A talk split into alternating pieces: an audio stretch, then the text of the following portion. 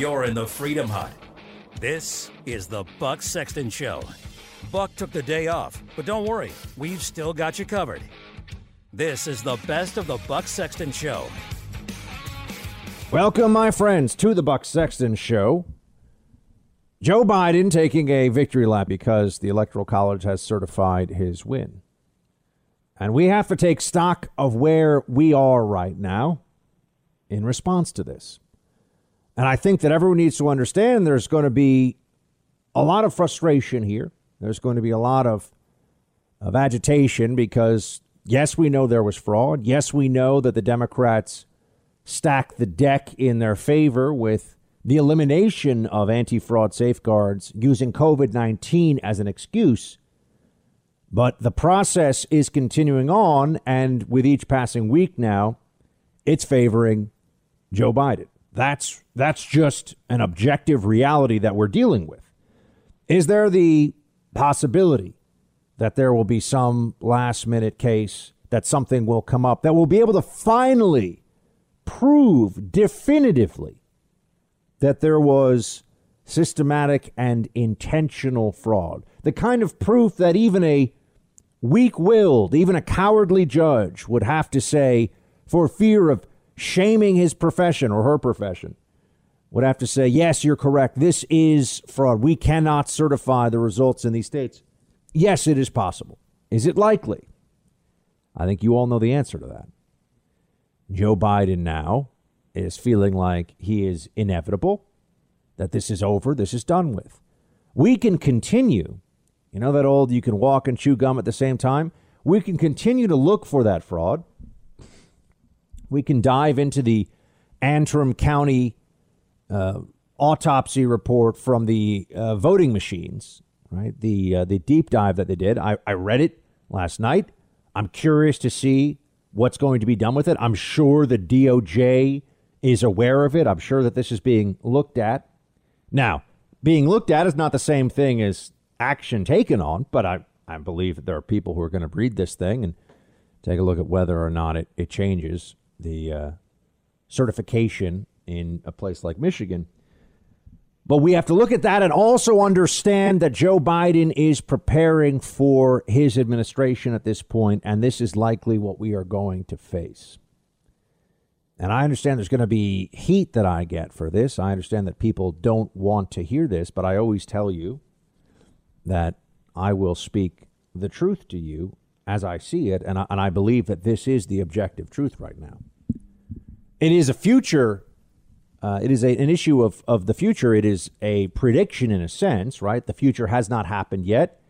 To borrow from the Terminator films, the future is not yet set, but we need to understand what the reality of the numbers tells us right now and prepare accordingly, including making sure that we focus on the race right ahead of us here in Georgia, because a Biden administration with the House and the Senate in Democrat control is a very different thing than a Biden administration with divided Congress. With a divided Congress, they're going to have to prop up this really buffoonish, clownish, and yes, corrupt fellow and spend a tremendous amount of time and energy and resources just to make sure the American people don't see for themselves this is the this is the clown that we've elected really this guy now i know a lot of you would say you didn't elect him but if he becomes president, then he is technically the guy. And so we look at this now and we say, what can we do in preparation? What can we do to get ready for this? Well, I can tell you this much. A lot of what they were saying about Trump will be true or would be true about a Biden administration. A lot of it would be accurate. For example, when they talked about state media under Trump, they would say this. They really would only say this as a knock on Fox News. And I was consistent in pointing out that state media would indicate that there's only really one acceptable media point of view. I mean, true state media, some places have a government, a, a kind of quasi government or government organ, but usually if there's an actual state media apparatus, the opposition is at a minimum uh, tiny, right? The opposition is small. In this country, we had the opposite. We had 95% of journos out there 95% of them anti the administration, and they advanced their careers. Despite what they said, despite what Jim Acosta would pretend when he'd go to the White House, you know, they were not doing the, the journalistic equivalent of storming the beaches of Normandy. They were advancing their careers. They were becoming more famous. They were fattening their paychecks. So, in no way whatsoever, in no way do we see this now and have any reason to believe that Joe Biden will be anything other than co- uh, absolutely coddled and propped up and assisted by the media. That's what's going to happen. And you're going to hear a lot of empty rhetoric from Biden himself, but also from the people around him, because this is going to be the most incredible emperor has no clothes situation you've ever seen. The emperor's too old, he's incompetent, and he's corrupt. But they're going to tell you that this is great.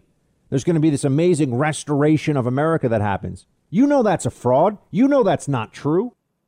The amount of lies that you are likely to be told in the next 90 days alone will surpass anything you've ever seen before. Because now the media doesn't even really pretend. There's no objectivity. They picked a team. He's their team. This is what they're going to do. And here's what Biden was saying yesterday. And on the one hand, calling for unity, calling to bring us all together, and then trashing Trump. Play 18. By his own standards, these numbers represented a clear victory then, and I respectfully suggest they do so now. If anyone didn't know before, they know now. What beats deep in the hearts of the American people is this democracy, the right to be heard, to have your vote counted, to choose leaders of this nation, to govern ourselves. In America, politicians don't take power, people grant power to them. The flame of democracy was lit in this nation a long time ago. And we now know nothing, not even a pandemic or an abuse of power, can extinguish that flame. An abuse of power. What was the abuse of power again? Bringing lawsuits?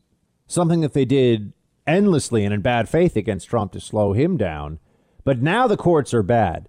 Understand that we are not only going into a post journalism area with the Democrats, we're also going into a post principle era. Whatever they don't like, whatever stands in their way, they'll just discard. They don't have to make any show of really caring what you think anymore. This is about the raw exercise of political power. They think they will have achieved it through this. And look at what they did to get here. Biden's talking about democracy and how beautiful a thing it is now because he likes the outcome for him as it stands so far.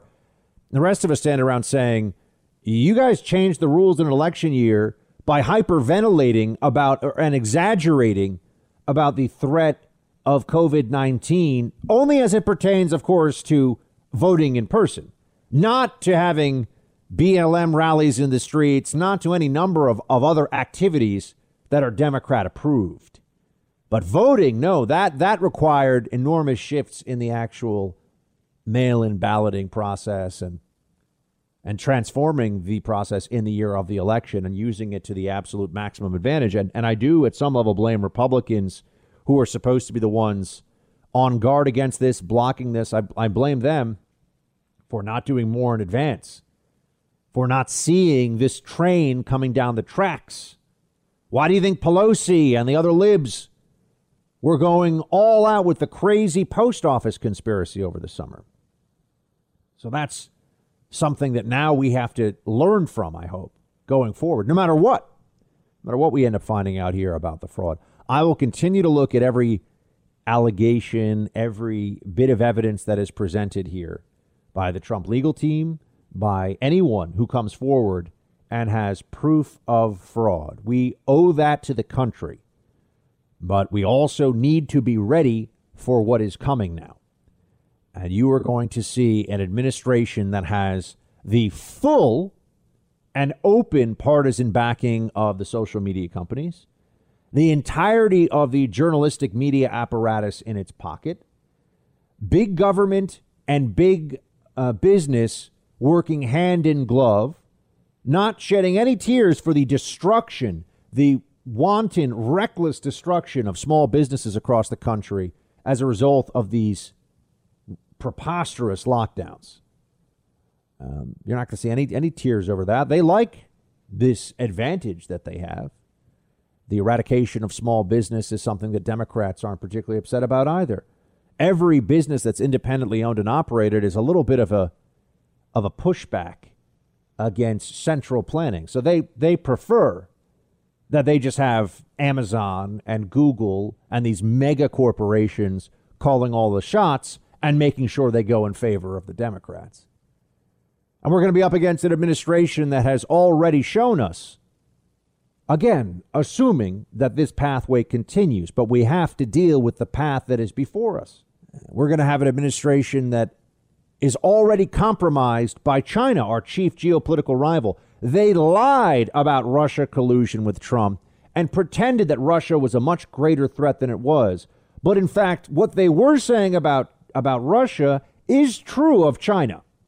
It has infiltrated our government apparatus. It has been stealing our most sensitive information and secrets for years. And it has compromised the would be first family very directly and very obviously. So this is going to be an enormous challenge. I hope that no matter what President Trump and all of his uh, chief advisors and, and supporters will come together and face this as one. But this is where we are. The Electoral College, it is now President elect Biden as of now. I, I understand that you're going to tell me it's a fraud. And I share your sentiment, I share your outrage. But this is where we are now. I've been saying we trust the process. The process is not over, but we are taking stock of this today. We have our work cut out for us, friends. We have a Georgia election to win. We have judges that should be getting at the last minute here push through as many federal judges as possible. I don't know what the heck is going on with the Republicans thinking that they can take it easy. And we have to start to make the argument against what'll be a Biden administration that has a lot of support from very powerful people. And you will be told that what you know is not true and what you know isn't so. You got to relearn that part of it. Get ready for this, friends. We are in this together. We will eventually win. It's just a question of.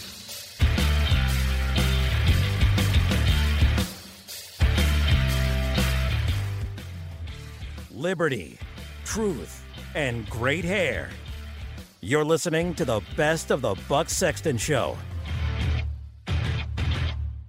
Four years ago, when I was the sitting vice president of the United States, it was my responsibility to announce the tally of the Electoral College votes in the joint session of Congress that voted to elect Donald Trump. I did my job.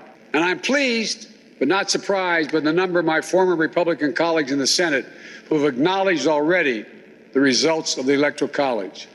I thank them, and I'm convinced we can work together for the good of the nation on many subjects. That's the duty owed to the people, to our Constitution, to our history. You know, in this battle for the soul of America, democracy prevailed. We, the people, voted.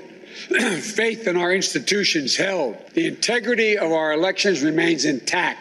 And now it's time to turn the page as we've done throughout our history, to unite, to heal. Yeah, he sounds like he's in great shape, doesn't he? Everything's going to be just fine. It's going to be a great pres- it's going to be a great presidency, folks. All all 18 months or so of it before he decides he's had enough. Although, you know, I will say a lot of us underestimated. You know, I don't think it's fair to say you under I underestimated Joe Biden.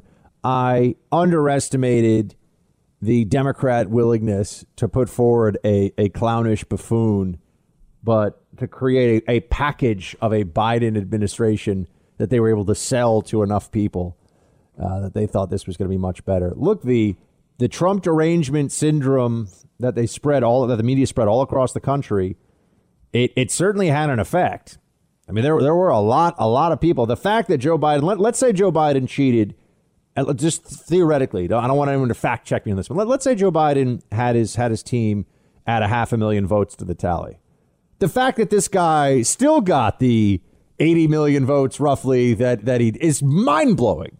This clown, this guy whose son is getting spare keys made for him to open up the office where they're going to be peddling influence to the Chinese Communist Party, when he's not, you know, getting strippers knocked up and pretending he's not the dad and doing all kinds of, you know, I mean, come on, this guy? He's going to be president. Maybe, maybe. I know it's not until he's sworn in. I mean, uh, folks, I just want to know what what will be the at at what point do you think that it's no longer an issue of having a backbone for the fight to call him the president? Do we do we wait? I, I will ask some folks this because I know today, just by me saying I'm trying to take stock of where we are and be honest about this. I know people are going to email me and say that you know I don't have enough stomach for the fight or something like that, and I would just want to respond to them.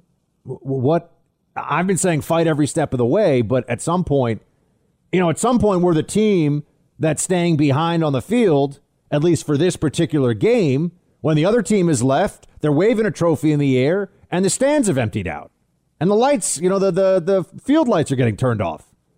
Is it is it the inauguration day?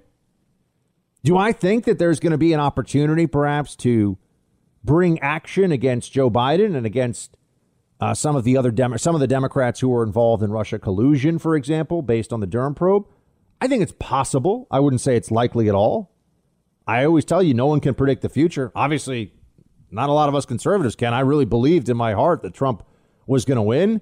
And yeah, I think that if only legal ballots were counted, I think that Trump did win. But I can't change this. You can't change this. I mean, I, I wish that I had the resources and the ability to go out there and find all this fraud and piece it all together. I'm, I'm willing to tell you, though, the people that, that are claiming that don't worry, it's still in the bag, there's the plan, release the Kraken, they're not being honest with you. They're not being straight with you. Now, the, the best, the biggest earliest Trump supporters that I know, people that I won't name because I've talked to them in confidence, but the ones that I know, they'll say offline, yeah, look, this is not, it's not looking good, but we fight this to the end. That's where I am. I'm just telling you, let's, let's deal with what's ahead of us.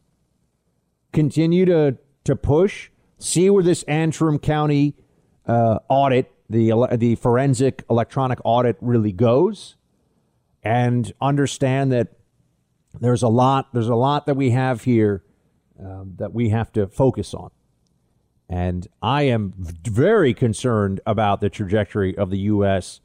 Uh, versus China under a possible Biden administration now. But you know, this is this is something that we we have to regain our focus here pretty quickly because they're going to want to hit the ground running. We are weeks away from an inauguration that the media is going to treat as a total reset. And remember, our freedoms are under assault because of COVID in ways that are unimaginable. Uh, we have an enormous challenge ahead of us with the Chinese Communist Party. And we've got a buffoon in Joe Biden who's going to be the one calling the shots if this trend continues. Buck took the day off, but don't worry, we've still got you covered. This is the best of the Buck Sexton Show. I've been saying for four years now that it's a certainty that Barack Obama, when he was president, knew that his administration on the way out was running a essentially a spying and uh, and and disinformation campaign against the incoming Trump administration. It's obvious. There's no way that Comey and Brennan and Clapper and go down the list. There's no way that they would have been able to, that they would have felt comfortable doing this stuff if they didn't feel like ultimately they had cover from Obama for it. That he had at least been informed. And you'd say, well, how does that protect them? They would say they went through chain of command. This is how bureaucracies avoid accountability. No one is ever really accountable for anything because everyone's accountable for everything. That's the way they do it. So they just say, well, I, I didn't, I approved this FISA, but somebody else wrote up the FISA. Well, I wrote up the FISA, but somebody else provided the raw material, the raw information I used for the FISA. Well, I approved it, but somebody else was supposed to review it, right? So no one ever really gets nailed, but they all know what they're doing, right? They're all part of what what is uh, almost like a federal government racketeering operation.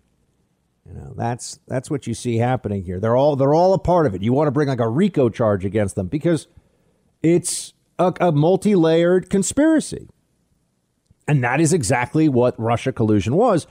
And I understand right now there's frustration because the Durham probe has not resulted in even a report. And I knew it wasn't going to happen on a timeline for the election because ultimately, guys like Durham, guys like Bill Barr, they understand the politics involved here and they're not, they, for whatever, for their own reasons, for their own ethical choices and decisions, they will not bend the rules to be more political. They won't do it. They also maybe won't allow the other side to get away with doing it, but they themselves will not will not bend the rules in order to score political points. So they weren't going to accelerate the Durham probe. That's what I'm telling you. But now it's been it's been designated as a special counsel. Now, as we know, the Democrats will just say, "Oh, who cares? We'll get rid of that as soon as there's a Biden uh, a Biden presidency." It will be more difficult, though, and it will give us something to work with, and perhaps even escalate to where the Republicans are talking about impeachment. And I'm just going to say this: I, I believe in using all the tactics and all the the stratagems that the left engaged in against Trump. I think that we should hold them to their standards going forward, which means the bar for a Joe Biden uh, Joe Biden presidency for impeachment for special counsel it's very low, very low. They told us that phone call that Trump had with his Ukrainian counterpart. If that can get you impeached, Joe Biden better watch his step the moment the Republicans take back the House majority. And I'm not going to stand in their way. I'm going to be cheering them on, saying, Yep, let's go for it. What's good for one side, good for the other. The only way to make them think twice about the kinds of underhanded tactics they use is to make them live by those tactics. It's the only way. Now let's get back to what the former President Obama knew, and, and hat tip Sean Davis of the Federalist.com for this piece. DNI declassifies handwritten notes from John Brennan, 2016 CIA referral on Clinton campaign's collusion operation. Here's what he writes quote, on Tuesday, Director of National Intelligence John Ratcliffe declassified and released to Congress handwritten notes from CIA Director Brennan, as well as a CIA investigative referral to James Comey and Peter Strzok, requesting that they investigate Russian knowledge of Hillary Clinton's anti Trump collusion smear operation. He goes on. Top U.S. intelligence officials were so concerned heading into the 2016 election that the Russians were aware of and potentially manipulating Democratic presidential candidate Hillary Clinton's plans to smear Donald Trump as a Russian agent that they personally briefed President Barack Obama on the matter, newly declassified Central Intelligence Agency documents show. CIA officials also requested that the FBI investigate Russian knowledge of the Clinton campaign's collusion smear operation. Newly declassified handwritten notes from the former CIA director John Brennan show the U.S. intelligence community knew in 2016 that Russian intelligence was actively monitoring and potentially injecting disinformation into Clinton's anti Trump collusion narrative. The intelligence concerning Russia's knowledge of Clinton campaign plans was so concerning to Brennan and other national security officials that they personally informed Obama of the matter in the Oval Office in the summer of 2016. These are handwritten notes from CIA Director Brennan. So they were telling the president then, Barack Obama, they were telling him, yeah, there's Russian disinformation stuff going on here. We got real concerns about this, but, uh, you know, maybe we could also use this. Maybe we run with this. See, that's what the decision was. This would be something like if a person came in and said, you know, I know, I know that uh, that you know, John, my neighbor, assassinated not John Wilkes Booth, obviously. John, my neighbor, assassinated Abraham Lincoln. I mean, you could walk into a into a police station, and you know, there's no statute of limitations on murder, so you know they would usually say, okay, let's a, a normal reaction would be let's take this person for psychological evaluation, or maybe you just ignore them and say, get out of here, buddy. But it's not always the case that people will act ethically when they're presented with information that a normal analysis would tell them is absurd. And so it also provides an opportunity for the unscrupulous. They can use that as the basis for an investigation. That's exactly what they did in Russiagate. All this stuff was being said, all these rumors, they had no real evidence at all. And there was Russian disinformation out there. And they figured, well, what if we just rely on the Russian disinformation and pretend that we believe it? And maybe we do a little bit, but not really, but maybe. And then we start monitoring, investigating, spying on the Trump campaign. Right? This would be like your neighbor John all of a sudden has police officers banging on his door saying, "We have a, you know, we have a report that you assassinated Abraham Lincoln." They, they could do that right? I mean, they, they could say that. I mean, maybe in that case, the, the case was never opened. It's not their jurisdiction, but you get what I'm saying, right? I mean, you know, they, they, they could they could come to you, and and if you were accused of of a murder in California when you were actually in Omaha, Nebraska, and the police knew that. They could still continue the investigation of you. They could still say, well, you know, it's not totally not totally proven yet. But we rely at some level on good faith operations from people who have this kind of power. If you're willing to abuse good faith, you can find a justification to investigate anyone you want for anything you want. And that's exactly what Obama and all the clowns around him did. Now we know. Obama knew about this, and Obama never spoke out. He would have known that there was Russian disinformation that the Russians were actively trying to lie about Trump to get this whole story of stealing the election and, and Trump working with the Russians. Uh, he would have known that it was all out there. Did he ever speak out about this? Obama, right? The great patriot, the guy who loves the country so much. I mean, if you read the reviews of his most recent autobiography, because I think he's got four now, at least three. You read the reviews, I, have never seen such uh, sycophantic rantings from people who at least ostensibly make a living from telling people important truths that they may not want to hear in the media, right? They don't really make a living doing that, but that is that is what they say. Um, they love Obama in a way they've never loved any politician. The Democrats and this, the, the mainstream Democrat Party and its elites and intelligentsia think that Barack Obama is really above human not quite a god, but not quite a human being either. He's something even more special than that. And they were never going to push him on why didn't you, out of love for your country, come forward and say, "Hey guys, th- this stuff about Trump being a Russian traitor, it really is really not, it's really not true." We should. There's a lot of other reasons that we as Democrats don't like this guy, but that's not one. No, of course not. He was silent about it. Pretend that he didn't know anything about it. No, no, no. You know, just it's just the intelligence community, man. There's no politics here. It's just the IC doing what they do. That's what they tell us. That's what they claim. It's all a lie. Uh, we are heading into this period in American politics where I think they hope, the left and the Democrats hope that they can bend us to their will about what we even remember that the brainwashing will extend well beyond their most ardent supporters to people who are just trying to keep up with what's going on and they are overwhelmed by the propaganda machine. So let me just tell you right now, let's let's get this for our purposes on the record so we can remember this. Barack Obama knew about the Russia collusion smear against Trump, almost certainly ordered it to escalate. He definitely knew about it and he did nothing to stop it as completely unethical, political assassin Democrats went after the Trump administration with this lie for years. It is the worst political scandal of my lifetime. It's a disgrace. And all this stuff about respect our democracy and give up Trump and all this other stuff is coming from people who do not give a crap about the ideals or the rules or the aspirations enshrined in the Constitution and in the history of this republic. They could care less about any of that. The raw exercise of power, me, me, me, I want mine, I'm right, I'm a lib, you be quiet, the media agrees with me. That is how they view all of this. So get ready for that going forward.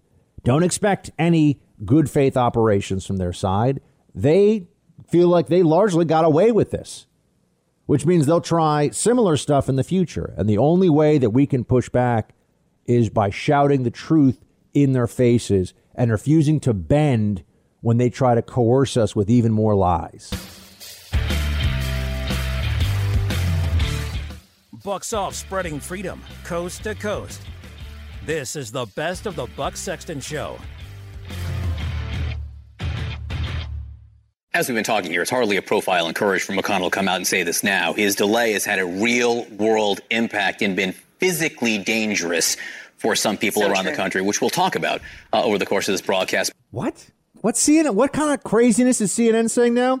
It's been physically dangerous. What's going on? It's physically dangerous to people for McConnell to that. No, it's not. The guy hadn't been declared the president by the Electoral College. That's when he's the president elect. You know, what's next? The media's going to say, you have to declare the winner of the presidency before the actual election happens. Look at the polls, man. Look at the polls. Well, that's not how it works, is it? As we know, you better not trust those polls. Just remember this. Look at look at a, just a, a series of, of issues from, from recent times. Whether it is on this election or it's on the BLM movement, the renaming of statues, uh, police reform, all, all of these issues the people that try to that try to bend the knee to the left in the hopes that this will bring them closer to our side and will open dialogue and the democrats will all of a sudden respond in good faith they're always disappointed. Because when they're making outlandish demands or they're they're basing their whole argument in lies in misrepresentations and you say okay, okay, but they're so angry about this. Fine, we'll give them. It's like it's like giving a child throwing a tantrum what he wants. It's not going to get better. Now they know. Oh, okay. So we just we just throw another tantrum. Great. Okay, we can do that again. This is the only way you can deal with the left. You you make overtures to the Democrats when it is in our interests and within our principles and when it shows good faith from their side. That's it. You don't do it because you hope they'll be less crazy once you've given them something they want. That never works. All you're just encouraging the encouraging the monster. That's all you're doing. All right. Mitch McConnell said, calls Biden president elect the day of the electoral college vote being held. And do you, do they say, all right, good for Mitch McConnell that, you know, no, of course not. They hate Mitch McConnell. They hate the Republicans. They say, well, it's, hard, it's hardly a profile of courage, and people are dead. I know Stelter and Berman apparently sound the same, but they do kind of sound the same. It's hardly a profound courage. Um, what was he supposed to do? Why call him President elect Biden before he's actually formally the president elect? This is a United States senator. There were legal challenges making their way through the court. There still are legal challenges making their way through the courts. But you see, it's it's not enough. They tell you right now, admit that they're just say Biden's the president and, and tell us that there was no fraud. We can all be friends. Just say that there wasn't fraud and that Biden really won. Won fair and square, no cheating whatsoever. We'll like you then. I guarantee you, if you do that, if you were to profess to, you know, your coworkers, or if you were to say online to someone you're having a debate over politics with, you know what, you're right. Biden didn't act. There wasn't cheating to help him win. There was no fraud. This was totally fair. And uh, they'll say, ha ha, you, you lost. You suck it's all it's all over for you you you know you dumb trumper. Like they're they don't they don't want to be fair-minded to you at all. So when they pretend that that's where this is coming from it's a trap. It's a trap.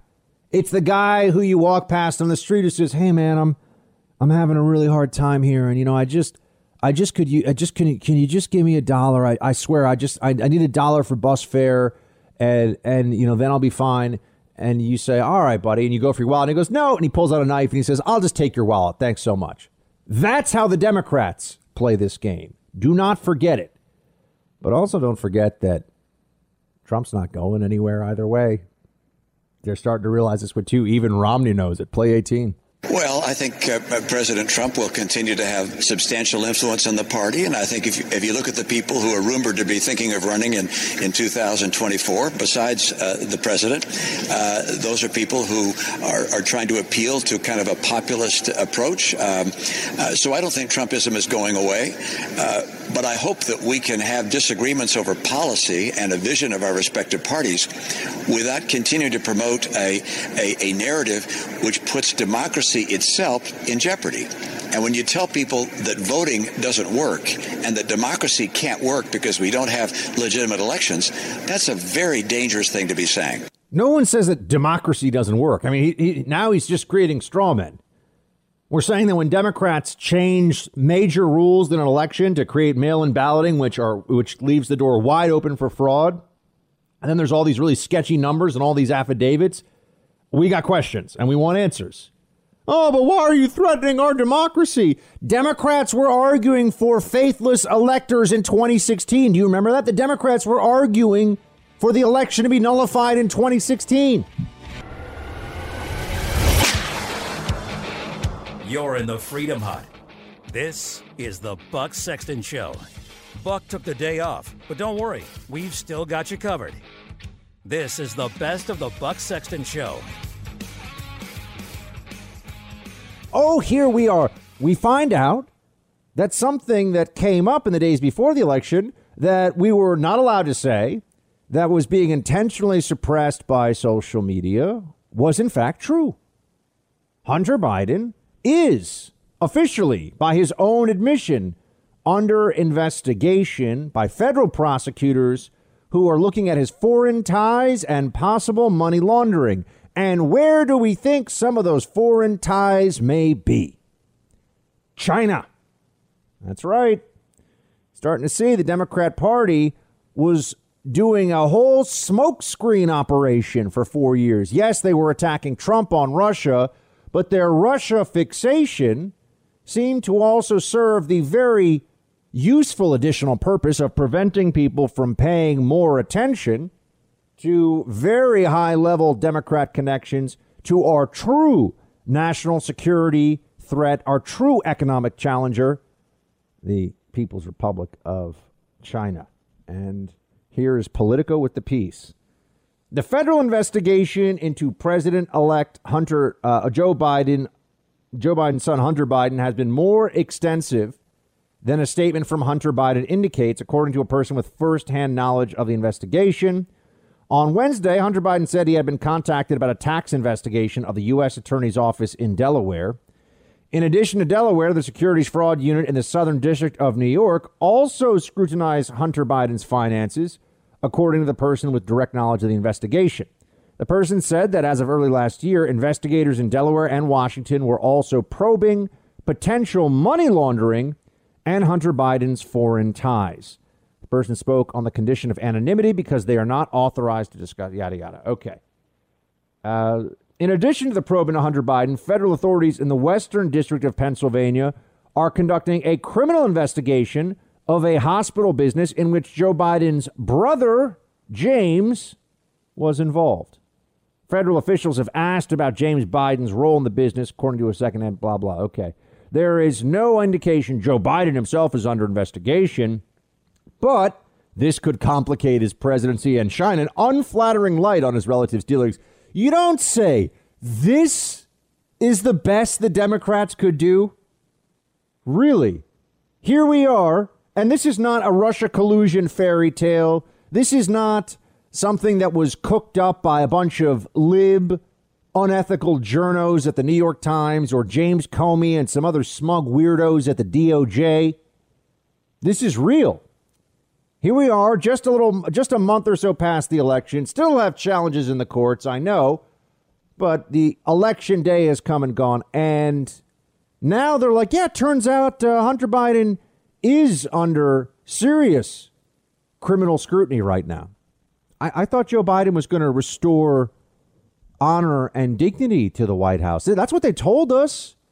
I thought that Joe Biden was a totally straight shooter. I thought that Joe Biden was somebody that you didn't have to worry about. Good old Scranton Joe, blue collar Joe, who's been living in multi million dollar houses despite being a public servant his entire adult life, pretty much.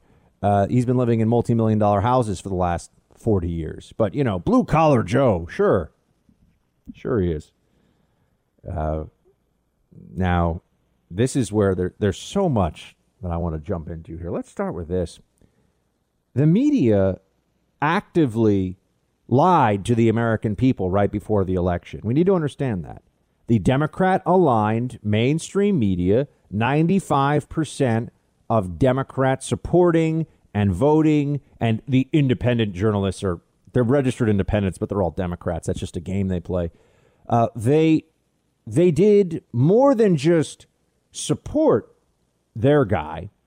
They lied about information of the public interest in the public interest in order to make sure that there would be a an outcome that they desired. That was what it was.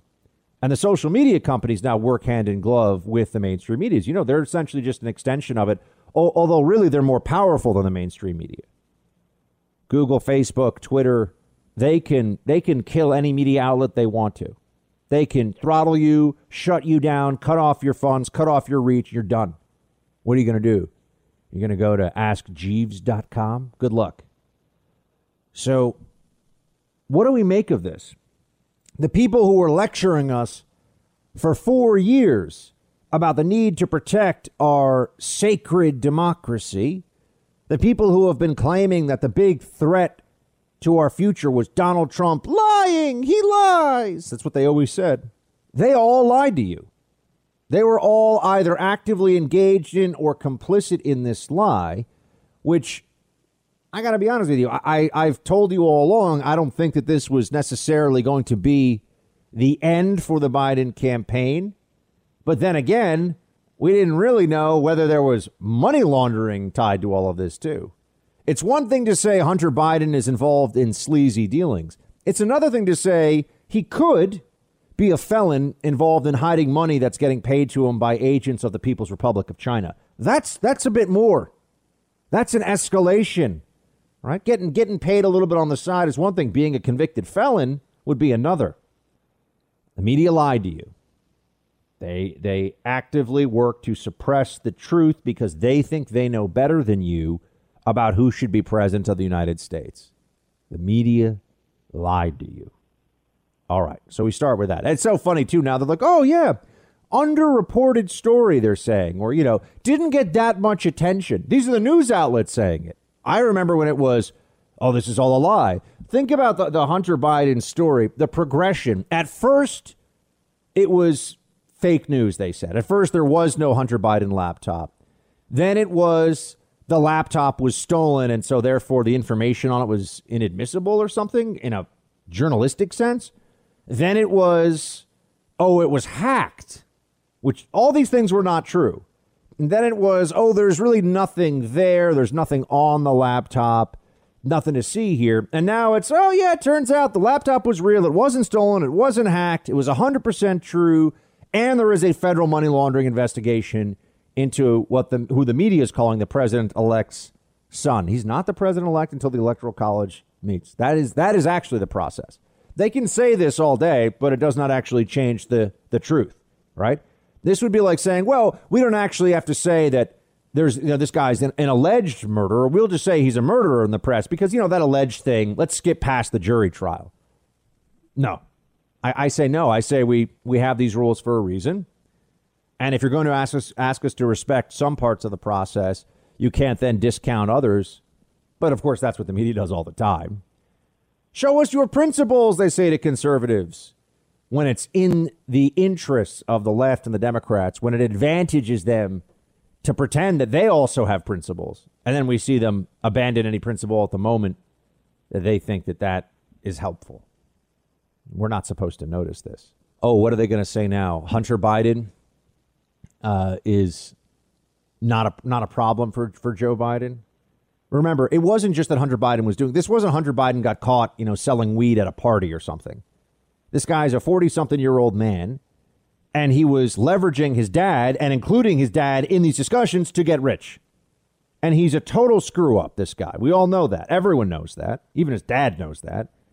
So we know that he's not some criminal genius or something. It's not like he covered his tracks well. So if they look into this at all, it's very likely that they'll find out that there were some problems here. But do I think they'll really look into this? I've already had some friends reaching out and asking, do you, do you think that a a Joe Biden DOJ would even begin a serious investigation or, or allow the continuation of a serious investigation of possible money laundering of the president's son? The answer is no. And I know people don't want to hear that. I, I know we want to think that the system isn't that rotten or that corrupt. I'm here to tell you the Democrats have made it that rotten and corrupt. That is where we are now. Look at Russia collusion. They are promoting people in the media and in government from the Obama era now who were big Russia collusion hoaxers. If you were a Russia collusion PP tape truther, you have benefited from that because the whole point of it was the smear, the sliming, the attack on Trump. It wasn't about defending our democracy. Nobody really believes that because nobody really thought that there was Russia collusion. At least nobody was moderately intelligent, but they pretended. Okay, yeah, we can run with this. We'll do this story night after night after night. The first three years of the Trump presidency were dominated by a story in the media that was a lie. That they pretended to be just, oh, we're serious journalists and we're looking into this. Absolutely not true. The whole thing was a fraud. The moment you understand that we are now in an information environment of warring propaganda machines, you start to see everything more clearly. If you are not a polemicist these days, you are controlled opposition for the other side. That's where we are.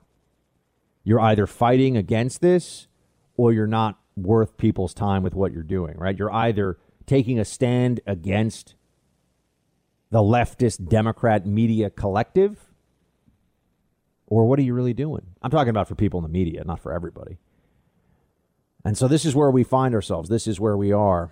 People ask me, what should be done now? Do I think a Hunter Biden investigation will be allowed to continue under Joe Biden? Absolutely not. They'll shut it down. Bill Clinton lied under oath as clearly as anyone can lie about anything, never even faced a criminal charge. Didn't have to pardon himself. Didn't matter. Does anyone really think that it'll be different under a Biden administration? After all the lectures we got about our sacred democracy from these Democrats, you think they're going to change? Absolutely not. So, what can we do other than point out the lies other than try to shame them. They won't they won't be shamed into into honor or decency, but they should be shamed anyway. And the media is atrocious in this country. It's a disgrace. But what else can we do? Appoint a special counsel. President Trump is the president. Attorney General Bill Barr is the head of the Department of Justice. This is a perfect example of where we need a special counsel because this investigation is going to be fraught with political pressure and considerations. So we need someone brought in from the outside to have full autonomy to investigate Hunter Biden and his associates up to and including Joe Biden if and when he becomes president of the United States. Why not? Someone explain to me why we should not do this. Oh, because it's mean? Because it'll make the Democrats have the SADS? It's an even better reason. Look at what they did to us. If they get away with this, and they're on they're on the, the edge of getting away with it. If they do, they will do it again and they will have benefited from it. Maybe it's time we start fighting fire with fire. A special counsel on Hunter Biden sounds like a great idea to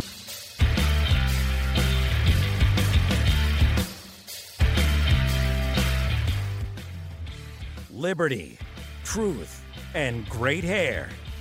You're listening to the best of the Buck Sexton Show. What was interesting was how much uh, how how how much we all said the same thing. We were a lot of people from different countries talking about freedom of the press in their country, in Europe, and in Asia, and in Africa, and uh, Donald Trump has had a very, very corrosive effect on the freedom of the press. I used to say in the beginning in 2017 that um, this was just rhetoric, but the fact is that he's called us the enemy of the people, and the term fake news has been repeated by 50 presidents, prime ministers, and other national leaders around the world, uh, and it's become uh, it's become a calling card for authoritarians. And so I do think there's been a very corrosive effect. But I would like to say that I think that at least in this country, our system has the court that the system is held in terms of democracy. The press has done its job the courts, the, the, the separation that the courts have done their job. So I am not as, um, you know, negative and pessimistic as um, some of my colleagues internationally. That's what you'll hear over at MSNBC. I, I wanted you to, to get to listen to that drivel because that's a pretty good summation. The, the libs, the journos are lunatics. I mean, they're, they're completely deranged. They think they've done their job. Oh, I'm sorry. The suppression of speech that is going on that's coming from social media. Is that something that they talk about? Do they fight against that? They have no problem with it. They are in cahoots. They are a part of this. They are the authoritarians. That is the tragic irony of this whole situation. We all see it. Yes, the press did their the press did their job by lying to the American people about Russia collusion for three, four years now. That's their job. They have no credibility. They show no ethics, no decency. They never apologize. It's just creating this frothy mouthed rage machine of anti Trumpism. That's what they did. When she says we did our job, you know what she's really saying? Yeah, because we think Trump lost the election now. That that is, in the journo's view, their job. Their job was not to present the American people with facts. You know, they talk about democracy in the media all the time and they talk about free speech. They're they're oh, enemies of free speech.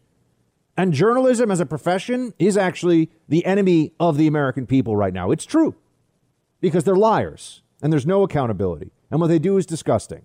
But when she says that they accomplished their mission, unfortunately, or, or did their job, unfortunately, from the perspective of a leftist, there's some truth to that because here we are, still fighting it out over this election, still wondering if we're able to get some justice here.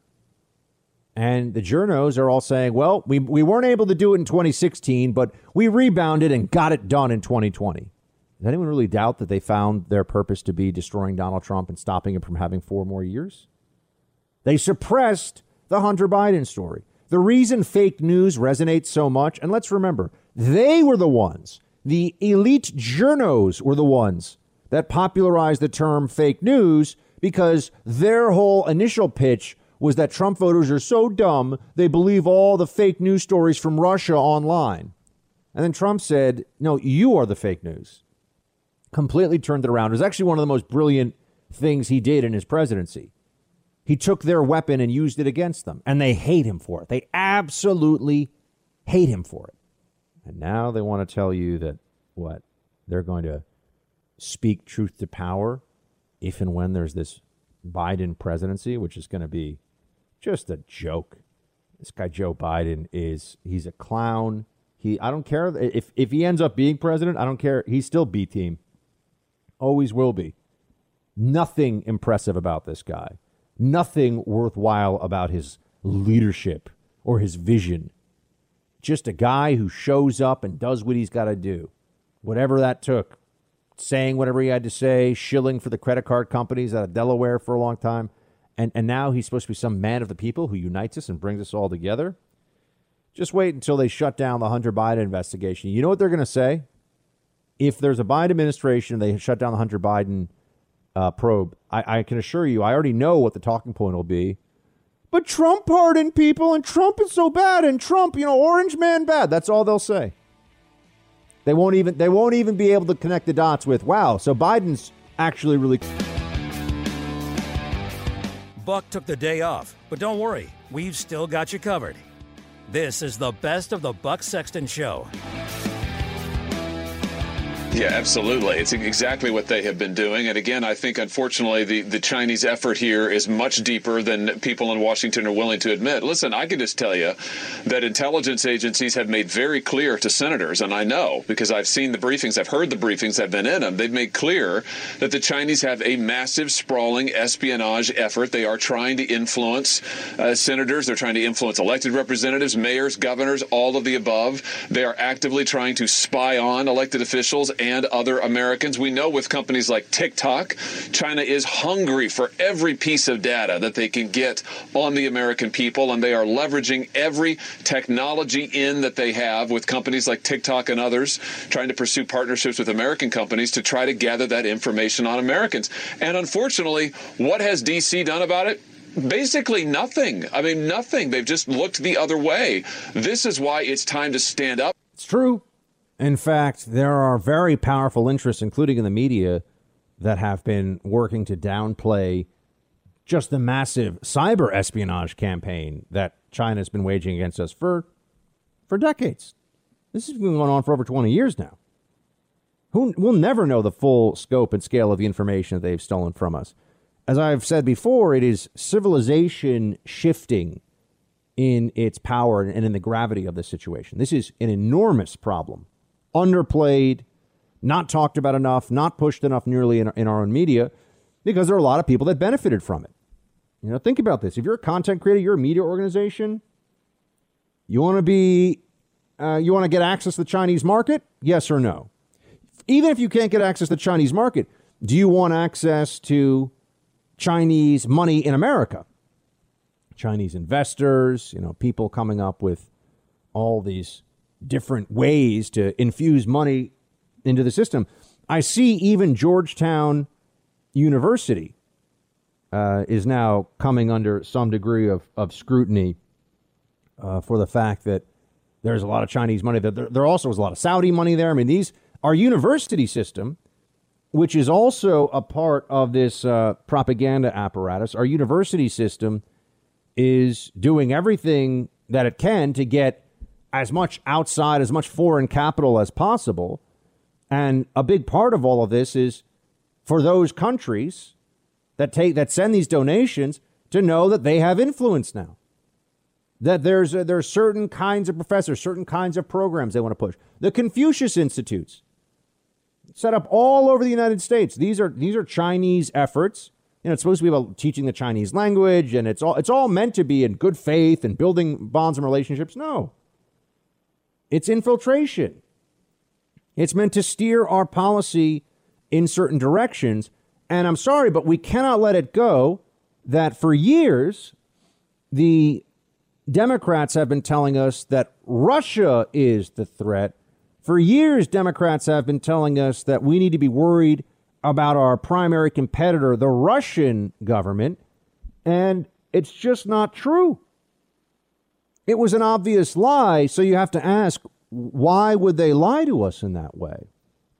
Why would they make these claims? Well, perhaps it's because they were benefiting from it. Perhaps it's because Eric Swalwell, among others, have been compromised or even just been steered. Remember, influence operations don't have to be blackmail based. Influence operations don't have to be about getting somebody to pass classified or break the law or betray their country. And I'm going to say this the people that are saying that Swalwell, you know, they're, they're insinuating that he passed classified. I don't know if he did or he didn't, but we don't have any proof of that.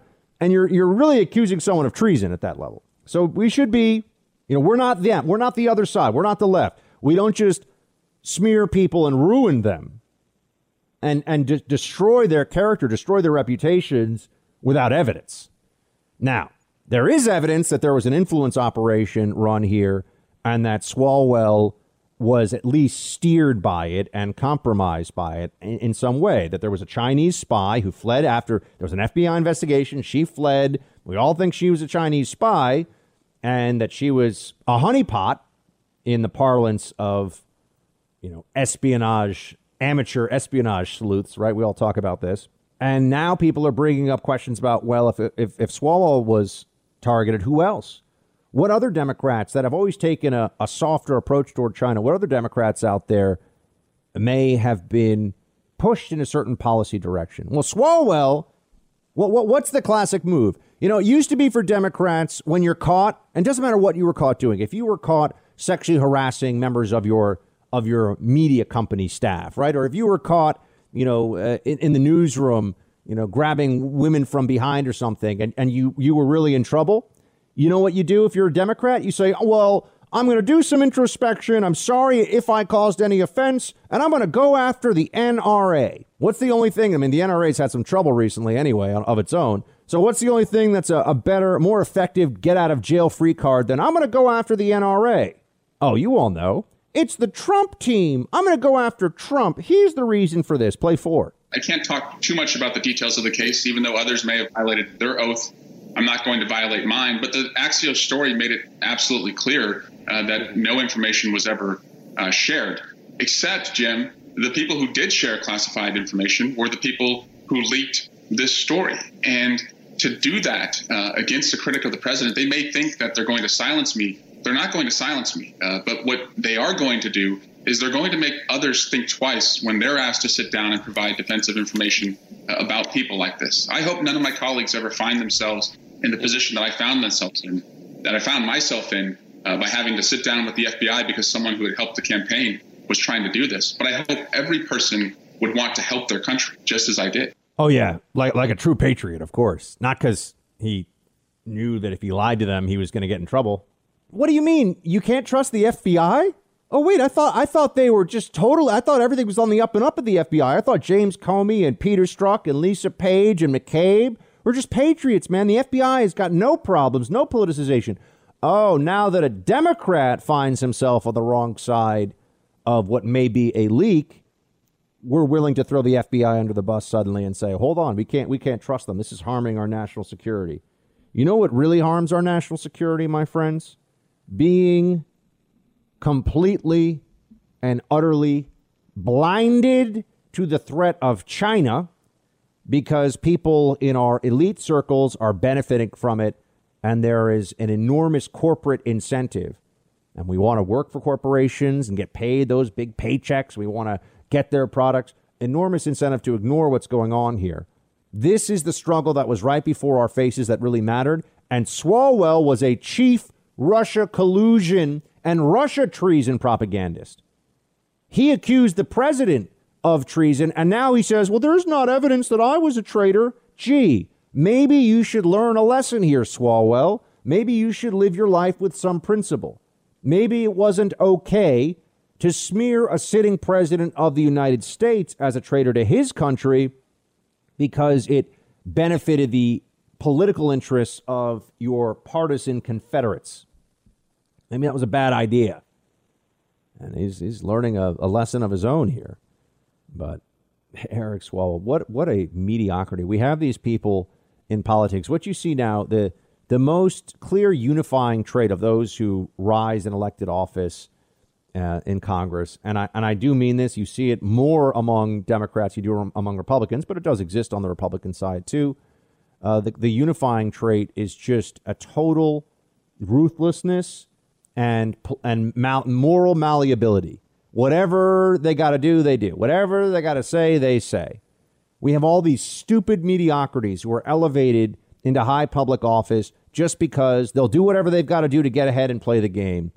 And I don't know I don't know how we stop this in the system. The best thing I could think of is call them out and try to get as many people as possible to recognize what a bunch of clowns they are. Like Swalwell. I'm, I'm not even sitting here making all the cheap fart jokes that I could based on that interview. I'm not going to do that, but I could, right? People are doing it because they see this guy Swell as a joke. And now perhaps a risk as well as a joke. Bucks off spreading freedom coast to coast. This is the best of the Buck Sexton Show. In just a few minutes, I'll sign an executive order to ensure that the United States government prioritizes the getting out of the vaccine to American citizens before sending it to other nations. Now, if necessary, I told you we'll invoke uh, the Defense Production Act, but we don't think it'll be necessary. So, America first for vaccines that are being produced by American companies, and that the American FDA has approved. That that seems reasonable to me. Right? This is interesting to watch this play out because a government should have a preference for its own people, the people that the government is governing over just the global community. Some on the left are already saying, "Oh, what is this from Trump?" Yeah, that's right. When you when you are the con- uh, the country that leads the way and creates these vaccines faster than anybody else, and this is an this is an enormous uh, coup for big pharma, which has gotten a lot of bad press in recent years, especially with all the opioid stuff over at Purdue Pharma, which I know is now gone. But this is the chance that we have for going back to our our lives. But I, I want to be very clear: the way this is being rolled out now, and I don't mean the I'm sorry, I don't mean the way that Trump and the administration and the, and and even the pharmaceutical companies are, but the way that this is being talked about in the media and the Biden administration, which is now assuming that they are in charge, they are doing this in ways that are concerning. Mandatory vaccination with this, if you are under a certain age, there is no reason for you to be forced to get this, and no one should be forced to get it. But if you're under a certain age, I mean, if you're under 40, are you going to get this? Should be like the flu vaccine. People that are at risk should get it. They should get it. People who are at very low risk, they, you know, they maybe, You know, it depends. You're going to make five year olds get this? Really? You're going to make five year olds get this vaccine? The state's going to step in and make people take this? If the state can make you stay in your home, make you inject something in your arm, there is a risk to any vaccine. You all know this, right? There is some risk, tolerable risk. Notice that, that there are some things that cannot be perfect, but that we understand are the best possible option. This would fall into that category for a lot of people. But it's not it's not 100%. The state has taken out of your hands the ability to make those risk mitigation and risk assessment decisions on your own. You're not allowed to do that anymore. Now you're told that you have to do whatever they say. Now you're told that you have to allow the government to inject something in your arm and your family's arm. This is going to be a problem. This is going to be a problem. And what makes me absolutely furious is the simultaneous campaign of even if you get vaccinated, you don't get to go back to normal. The restrictions, the masking, the social distancing, the lockdowns, those go away when we say they do. Oh, I thought this was about the science. I thought this was about making sure that we're doing everything that we can uh, to get back to normal as quickly as possible. Certainly doesn't feel like that, does it? Certainly doesn't feel like that's what's happening when you have people in this way who continue continue to show you that they want to control you and they want to push these mandates and these lockdowns going much forward. And look at the clowns who are in charge. I mean, here's Governor Cuomo talking to Fauci. Ah ha ha! It's all it's all so funny, isn't it? Play fifteen. I think you have tremendous credibility, not just across the country, uh, but across uh, this state. And I think your voice on saying that the vaccines are safe uh, would be important. I said that as soon as uh, the vaccine is deemed ready and safe, I'll be the first one to take a vaccine. Uh, maybe we enlist you. I'll do it with you. We'll do an ad telling New Yorkers it's safe to take the vaccine. To uh, to you know put us together. We're like the uh, modern day De Niro and Pacino. You can be which whenever whichever you want. You can be the De Niro or Pacino, Fauci and Cuomo. I'll give you a phone. Who, who do you want to be, De Niro or Pacino? Which one do you want to be? I love them both. I love them both. I don't want to insult one or the other. If I say one, I don't want to hurt the feelings of the other. Yeah. So one. Who's the politician? Little bureaucrat Fauci loves all the attention and the celebrity and the power.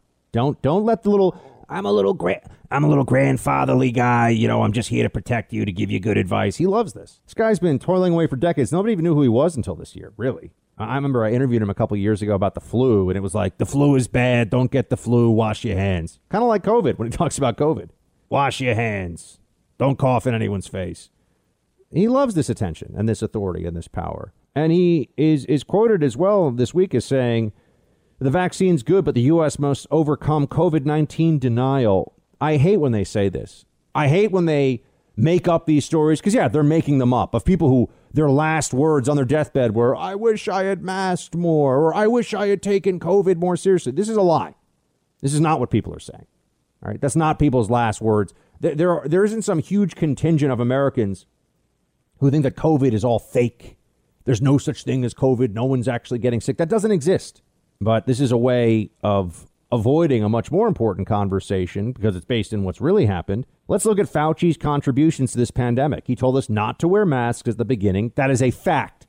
He told us endlessly in the early days that hand washing was critical, which led people to wipe down their groceries, led people to go around all the time with gloves on. Did that do anything? He said that test and trace would be essential. Yeah? How's test and trace working out? I've been telling you since May that there's no way, based on the caseload and logistics, we'd be able to test and trace a damn thing. Who was right, me or Fauci? Yeah. Test and trace uh, was essential, he said. And also, where was Fauci? Where was this voice of, of reason and science, as we're always told, when it came to the school shutdowns? Where was that? Oh, yeah. He, he didn't want to upset the Democrats. He didn't want to upset his future bosses in the Democrat Party in his mind, so he decided to be quiet on that. And where's the data on restaurants in New York City? New York Post column today asking that question. I'm wondering, does, does anyone want to tell us how many people have we traced in with, with restaurants and infections. How many? Why isn't that number published? Why don't we know how many people got sick outdoor dining in LA? We have these test and tracers. Oh, you mean we don't have that data? Let's ask why. You're in the Freedom Hut. This is the Buck Sexton Show. Buck took the day off, but don't worry, we've still got you covered. This is the best of the Buck Sexton Show. Uh, just for your viewers out there, um, I, I, know one of uh, the, the, individuals who we just saw getting vaccinated is planning on traveling after the second dose. I, I, th- this is a source of confusion, but no, uh, this is one of the misperceptions here. Just because you get vaccinated with that second dose does not mean you should be participating in things like traveling in the middle of an out of control pandemic or that you're liberated from masks. Mm-hmm. Everything still applies until all of us get the two dose regimen. And we don't think that's going to happen until June, July. But, and again, this goes back to what we just talked about, Chuck. We don't know if just getting the vaccination prevents serious illness or does it also prevent you from getting infection um, entirely, meaning you can still get infected with the virus potentially and pass it on to others. So really, really critical. Don't let your guard down just because you got vaccinated. You still might be able to get right. infected with the virus and pass on others. So please keep that in mind. So there's a lot they don't know, and the response to what they don't know is you can't have basic liberties and freedoms back. You can't live your life because they don't know. So let's just err on the side of continued isolation, depression, destruction of small businesses till at least next summer until the virus is zero. None of us are safe. None of us are safe. This mentality is outrageous. Uh, unfortunately, it is the consensus mentality among the elites, among Democrats, among social media giants. They will censor you, as they have done to me, for even questioning this. We got another buddy, though, who also questions it and sees the damage, the devastation uh, across the country and in his hometown area of Boston. Gerry Callahan is with us now. He is the host of the Gerry Callahan podcast, longtime Boston radio legend. Gerry, thanks for joining us. Hey, Buck. How's it going? I'm all right, man, but I'm worried because I think that the lockdown left is already showing us that they have they have no intention of letting us start to go back to normal life until at least next summer. And and others are saying until this time next year already. And it seems to me that no matter how much uh, we can show that the data doesn't support some of the things they're doing and what they're doing is catastrophic for millions of people who are going bankrupt, their businesses are going under. They just don't seem to care, Gerry. They think they've got all the answers. No. It is frightening, Buck, and it's getting worse. And uh, today on my podcast, we developed, we came up with a new word. We've heard of Karens. We all know what a Karen is. Well, now we have Guptas. Guptas are uh, cable TV doctors who don't ever want this to end, who are literally telling us you will not be liberated. I mean, that, that that's kind of a scary word. It should be at least that we're not going to liberate you from all these restrictions and these rules. Um, and you're going to have to continue wearing a mask and you're going to have to stay out of restaurants and bars and, and don't travel. I mean, he literally says you're not going to be able to travel even after you get the vaccine. Well, what what is the point of the vaccine? It's it's bizarre, and I think you and I have uh, agreed on this for a while now that they're just they're never going to let this go. They're going to cont- continue to try to keep us under their control forever. Well, that's that's where I wanted to go next because I think that we should establish a, kind of philosophical understanding right now of what we're actually facing here. Because let's just say, uh, for example, that we were to listen to everything that these various blue check MDs who go on on the different cable channels, the Dr. Fauci, who I, I honestly think is a disaster and and just I don't know if he's not that bright. I don't know what his problem is. His judgment is horrible. I think it's more that he's a coward actually than he's dumb. But you look at where this all goes, Gerry, and the moment that we start seeing stories in, let's say, May or June about, you know, there's going to be some relaxation. The cases are way down. We've got, you know, 50 million Americans vaccinated, 100 million Americans vaccinated. I can almost see right now, you're going to see stories about, but what about mutations? What about COVID 20? Right. What about COVID 21? We have to keep these things, you know, ready to go here because the moment. and, and then I think people realize that if there's a zero risk to your health standard that these people can enforce and shut down your business and keep you away from relatives on the holidays, if that's the standard, they can use that standard going forward for other things too. Yeah, and just and once they're done with the mutations of the virus, you know, and I know what we're moving on to. And uh, John Kerry will be leading the way, and it'll be we have to do these things to control climate change. It's for your own good. And I'm telling you, I don't know if you agree with me on this, Buck, because you're in New York City, I'm in Boston. I'm kind of disappointed in the level of compliance and the just the the docile submission of so many people. I'm out every day. I'm, I'm running or walking the dog, and when I'm by myself, I'm not wearing a mask because why would I? Let me tell you, everybody else is. They are all going along with this, and they're accepting these measures, even if they make no sense. See, I'm. It's one thing if they tell you you must do whatever because of this reason, and they give it and they explain it. Well, here's what happened yesterday in Boston. The mayor shut all gyms for the next three weeks. I mean, they'd already been living with all kinds of uh, restrictions and you you know limited hours and space, and he just said we're going to close all gyms for three weeks. And you know what the reason is? He didn't have one. He literally does not have one. They're not a hotspot. They're not a vector. I could give you the numbers. It's unbelievable. They do not. Uh, uh, there's no evidence that the the the, disease, the virus is transmitted in gyms. He just said we're locking you down because that's what we did last time we did a lockdown, and we're going to follow that protocol. So he puts people out of work, puts people out of business essentially three uh, ten days before Christmas, and doesn't really give them a reason. And if that doesn't uh, outrage, I, I mean, it should outrage everyone as much as it does me and you and it doesn't and, and that i don't know that just bothers me well one thing i think and, and we're speaking to gerry callahan he is the host of the gerry callahan podcast longtime boston radio legend. Uh, Gerry, you know, we, we've had a couple things coinciding here. One is that the the lockdown left turned this into a kind of anti-Trump thing.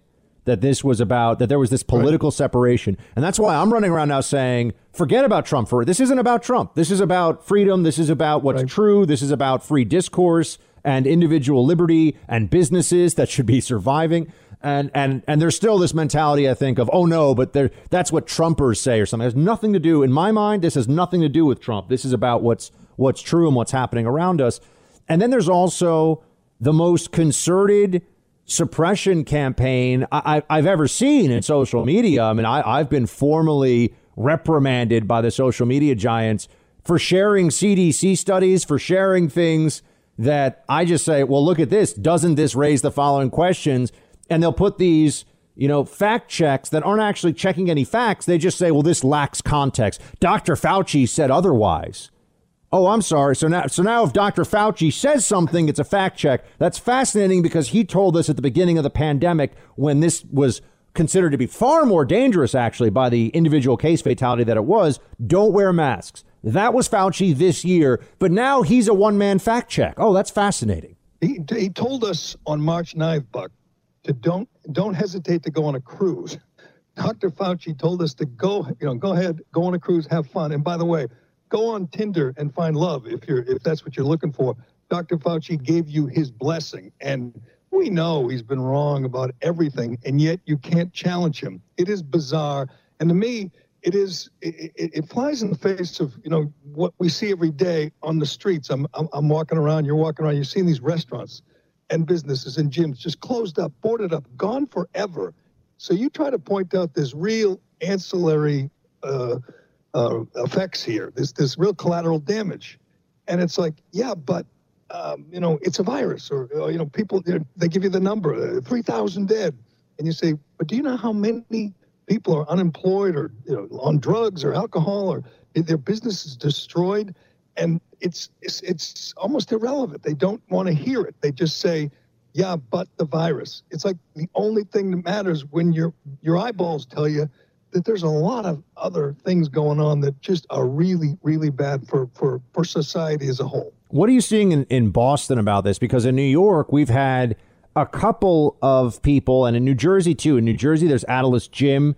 They've been telling everyone they got a 1.2 million dollars and counting uh, f- fines from the, the city from the state of New Jersey. In New York, we had this uh, this pub and restaurant on Staten Island where the guys wouldn't shut down, even though they were told they were in the red zone or the orange zone or whatever it was. And uh, Well, we call it- those babies. Pete, Dave, Pete Davidson and I say those they're a bunch of babies. But go ahead. Yeah, I, I heard that guy. It's it's nice if you're in media and making a ton of money and can work remotely and or you know not have to worry about a paycheck at all. That you get to just tell people that are losing their businesses, losing you know decades of work in some cases. And and the other thing that I would say, Gerry, is that when we see this, the chance that any one individual restaurant is a real problem in this pandemic, based on New York City's official numbers, is very, very low. They say they think there's 1% of the spread they can trace to restaurants. 1%? We're One- shutting down I- I 10,000 restaurants? 1.4%, I believe. Go ahead. It's it's much like the gyms. They don't like that Atilis gym. They have zero. They've had zero members test positive, and they've had something like a million visits since they opened up illegally. But you're right. Restaurants, it's like one percent. Gyms, it's much much less than one percent. So again, they're telling you to do things that make no sense. They- it's one thing to tell you to do something. It's another thing to not give you a reason. It's the same thing here. They came up with these new rules because there was a spike, and we know that most of the cases are at home or nursing homes or hospitals. So they decide, you know, here's an idea. Let's make everyone go home and get out of the restaurants and get out of the gyms.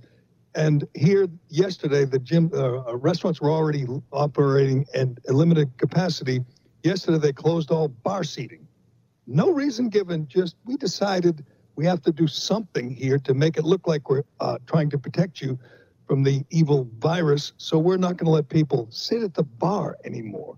And they're just going to keep coming up with new measures until every damn restaurant is gone. I mean, it's, the last number I saw was 5,000 restaurants in the state, restaurants and bars that have gone under. It's obviously higher in New York and across the country. And it doesn't seem to affect these, you know, these, these, uh, public you know, office holders who risk nothing, who sacrifice nothing. They just sit there in their office and say, you know what? I'm just going to put another, you know, thousand people out of business and put another countless thousands of people out of work before Christmas, and they don't they don't bat an eye. It's remarkable. It is. Gerry Callahan, I'm with you on this stuff, man. Keep the faith and, and hold strong up there in Boston.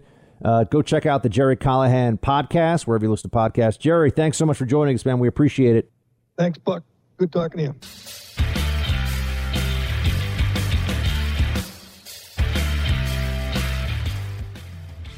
liberty, truth, and great hair. You're listening to the best of the Buck Sexton Show. Yesterday, the United States witnessed a medical miracle. The first doses of a COVID vaccine were administered to frontline workers across the country. The president promised a safe and effective vaccine in record time, and President Trump delivered. Earlier this year, we heard from several news outlets and so called fact checks that President Trump would need, quote, a miracle to be right. That was an NBC News article. We were told, according to Healthline, quote, a vaccine will still take more than a year to develop. USA Today warned us that, quote, despite medical researchers' progress, the vaccine, quote, was more than a year away. And National Geographic even told us that achieving a vaccine within, quote, a year to 18 months would be absolutely unprecedented, end quote. These reports deserve their own fact check. False. Indeed. And we see once again how fact checking is abused by libs. How fact checking isn't really about facts, it's just a way to try to add additional gravitas to their opinions and to use it to silence opinions they don't like. Oh, we did a fact check and we're right and you're wrong. We fact checked Trump and here's what we found. How do you fact check a prediction? Does anyone ever think about this? How do you fact check a prediction? Does that ever occur to the people that are trying to do this stuff? You can't, right? If I told you that the stock market was going to be down 50% in six months, you can't fact check me on that. Hopefully that doesn't happen, by the way, because nobody knows.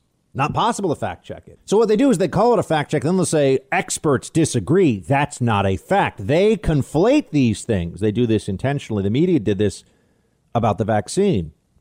And this, yes, certainly had some impact on the election. We had uh, a lot of people who were being told all year, you can't expect that there'll be a vaccine because the media is telling you that Trump is lying and Trump's never going to get a vaccine And That's what they were saying. And then we turn around and say, well, ho- hold on a second. What would perception have been? What would people have been thinking was likely to happen by the end of the year uh, in terms of the election if they believed that a, a vaccine was on the way and would be here in December, as it is? As this, this is now, the fact is that it is here.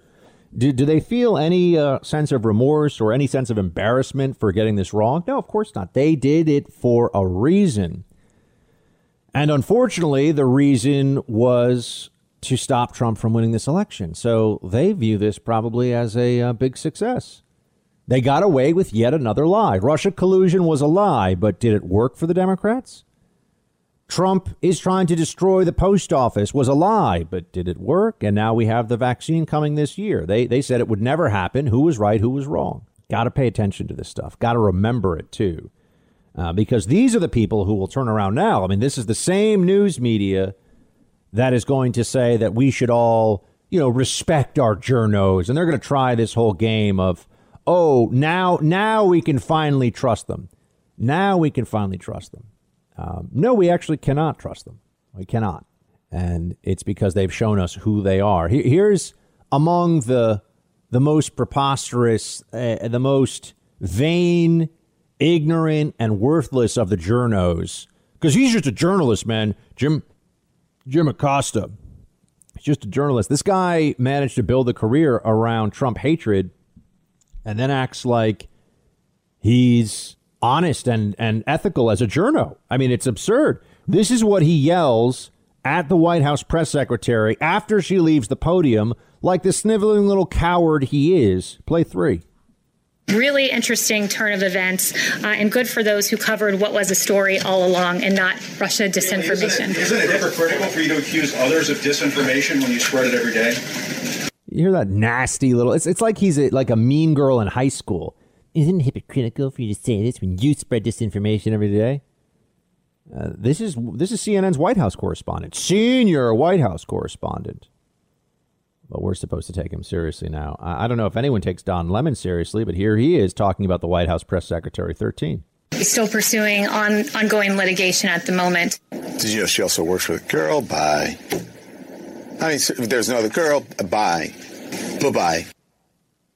That's all he's got for her. That's that's how respectful they are of the White House press secretary. That's how respectful they are of the process and the sacred norms of our democracy. These journalists make a mockery of their profession on a regular basis, and then they turn around and they expect the rest of us to give them respect. They expect us to treat their pronouncements as though they don't come from a place of ignorance, partisanship, bitterness, vanity. Yeah. Those are the defining characteristics of the modern political media these days. That's what they actually show us day in and day out. So I think we should treat them as such. I have absolutely no desire, no plan, no willingness to pretend that the journos are somehow going to get better in the next four years. I think we all know they're only going to get worse, and they deserve to be held to account. And that means substantial amounts of mockery and ridicule, because that's what really bothers me. Buck took the day off, but don't worry, we've still got you covered. This is the best of the Buck Sexton Show.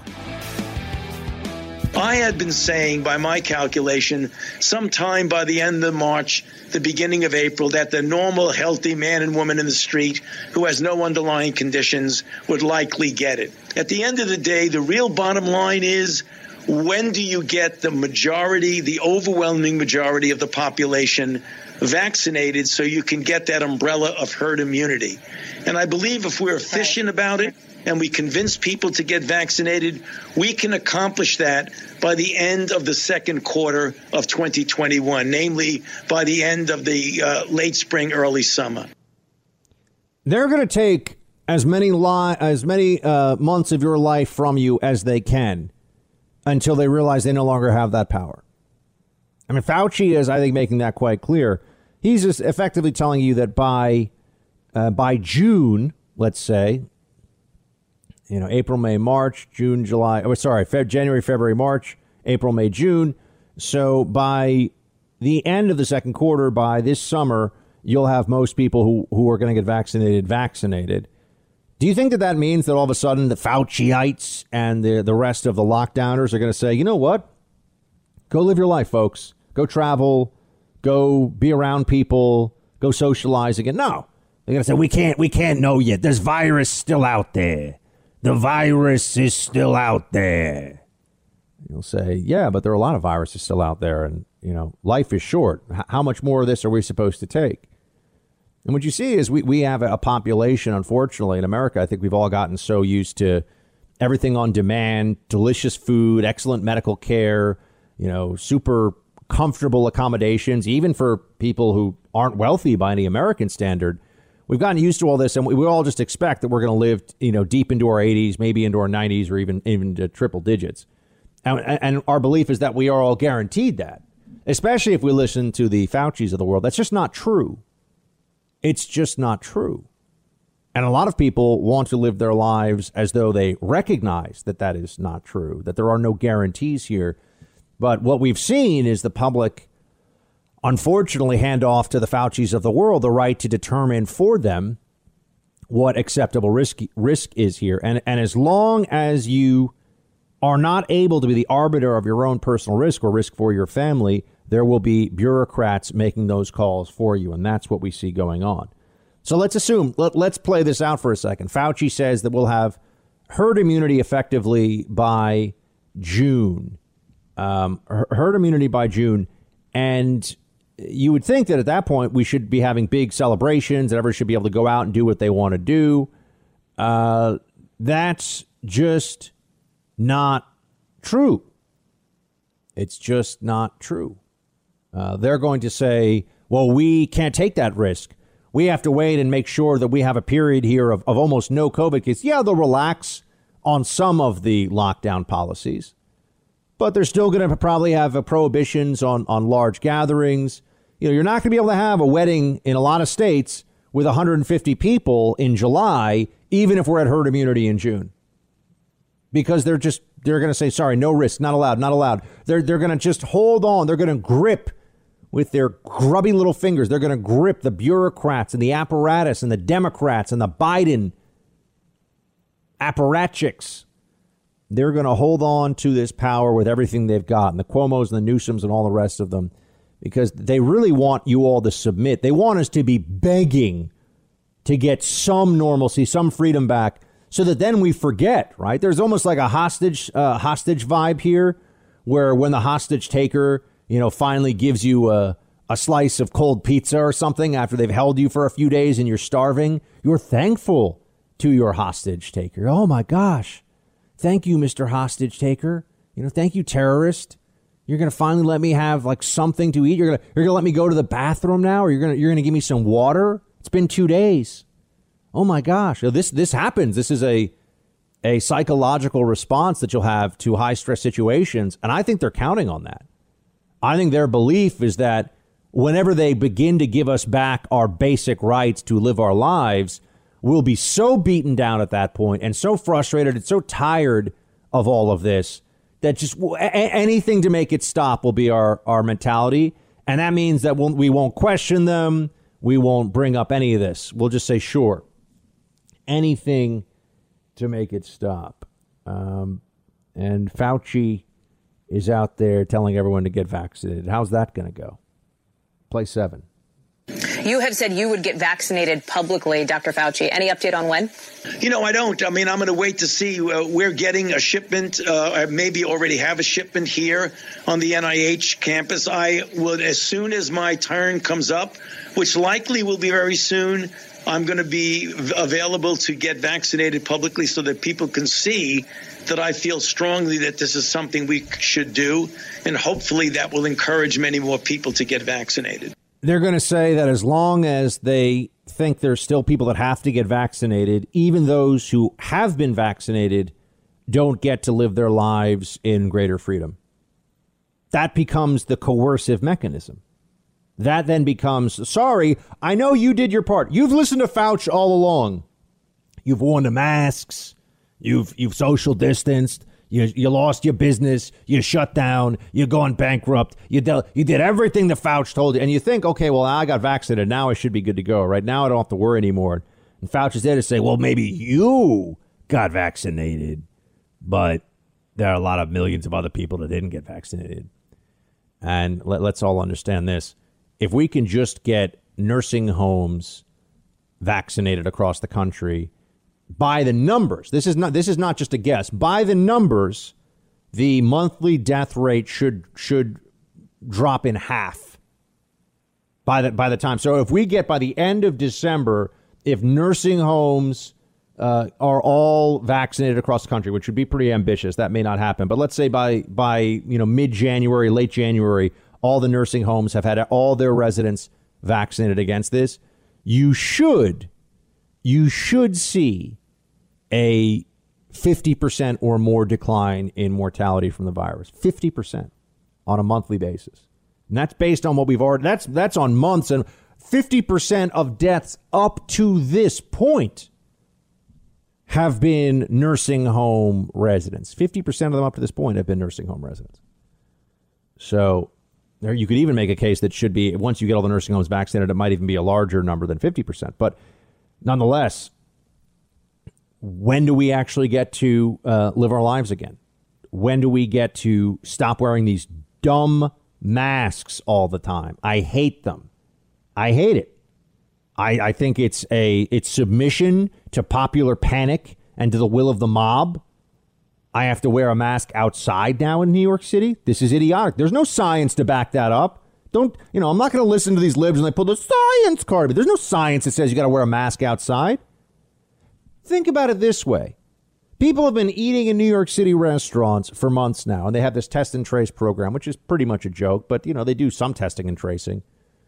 And think about it this way. They have looked at the data and told you that when people sit in an enclosed space in a restaurant with no mask, which is what happens when you're eating, that's 1% of the spread. But we are all supposed to believe, we are all supposed to think that outdoors there's a lot of spread happening that outdoors you should be wearing a mask? Based on what? Where, where is the data to suggest that outdoor mask wearing is, is intelligent and that people should be doing this? Where is it? Oh, it's a solidarity thing. It's a political thing. Notice the moment that the science does not clearly does not support one of their positions, the conversation suddenly shifts. The moment that they can't just yell science at the top of their lungs and all of us go, oh, okay, well, if it's what the science says, what do they do? They just shift and say, no, that now it's actually about politics. Now it's about something else. Now there are other considerations that we're all supposed to have. Oh, isn't that, isn't that uh, convenient? Uh, convenient indeed. And as for the vaccine itself, I have concerns here from what I'm reading in some of the analyses of the data. Not that the vaccine does not work. I think the vaccine seems to work quite well but they they're telling well here here here's what Fauci is saying about this. Play six. And we did not see any severe adverse events. There is reactogenicity, which really means the typical things that you get: sore arm, some muscle aches, maybe a little malaise, sometimes a fever. It usually doesn't last any more than 24 to 36 hours. But with regard to severe adverse events, that's the reason why when you go from tens of thousands of people to now 2.9 million doses have been shipped to about 145 locations today. So when you get that many people, you want to make sure you keep a heads up for the occurrence of any adverse events that you did not see in the trial. He's saying that you know they they may learn some stuff here as people are getting this vaccination about the reactivity. I think is what he called it. Uh, there were pl- there were people who got fevers, who got uh, you know extreme fatigue, things like that from taking the vaccine, and you know they they also in the tests that that Pfizer did. Um, they mostly, I think it was five to ten percent of the people were over sixty in the Pfizer. So most of the people who got the vaccine in the Pfizer trial were younger, healthier people.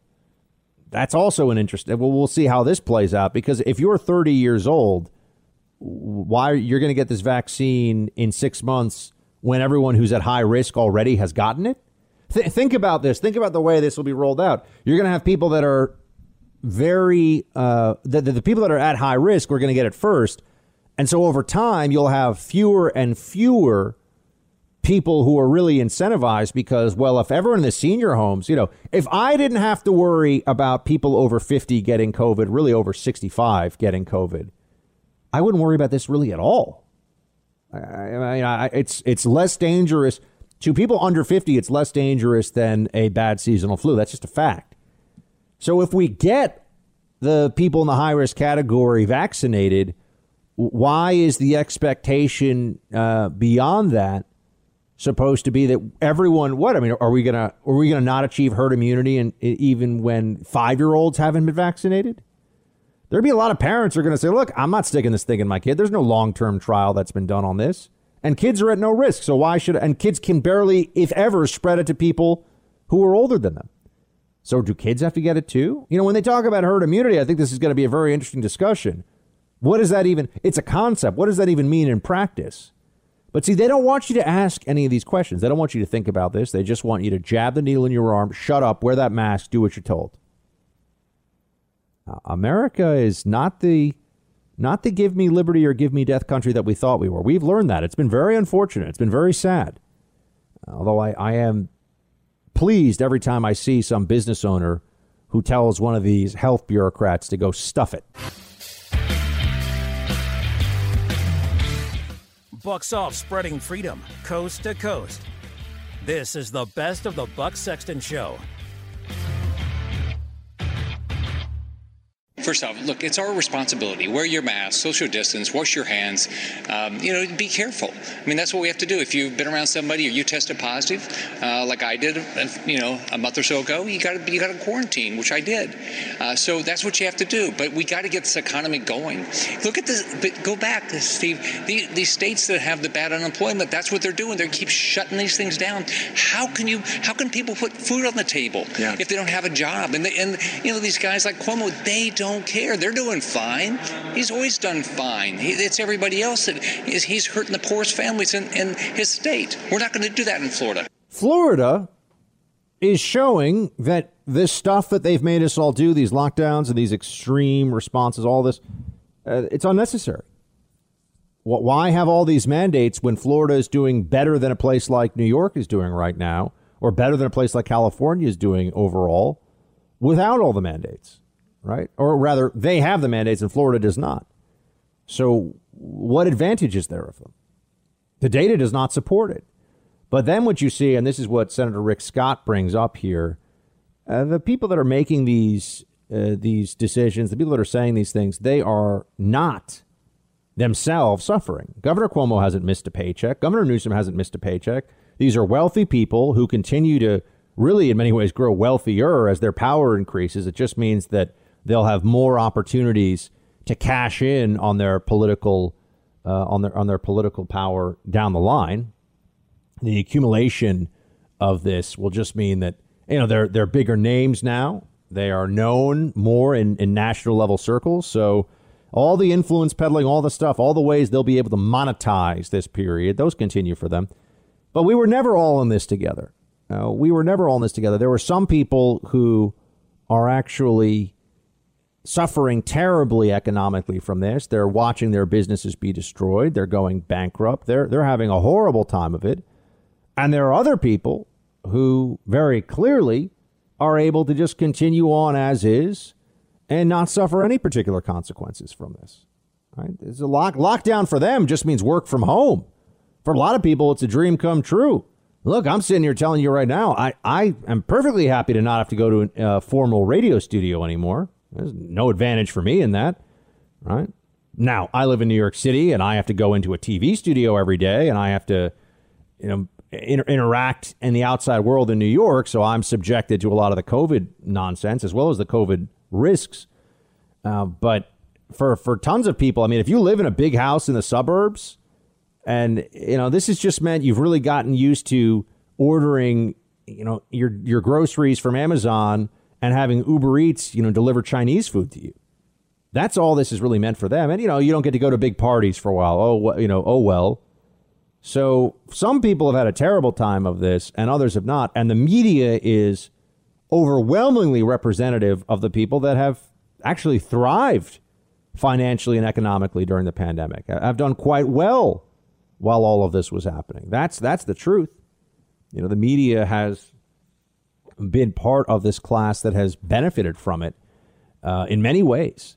So I, I just I continue to, to see this disconnect and this lack of appreciation in the media for the, for the people out there who are just saying, you know, uh, what am I supposed to do here?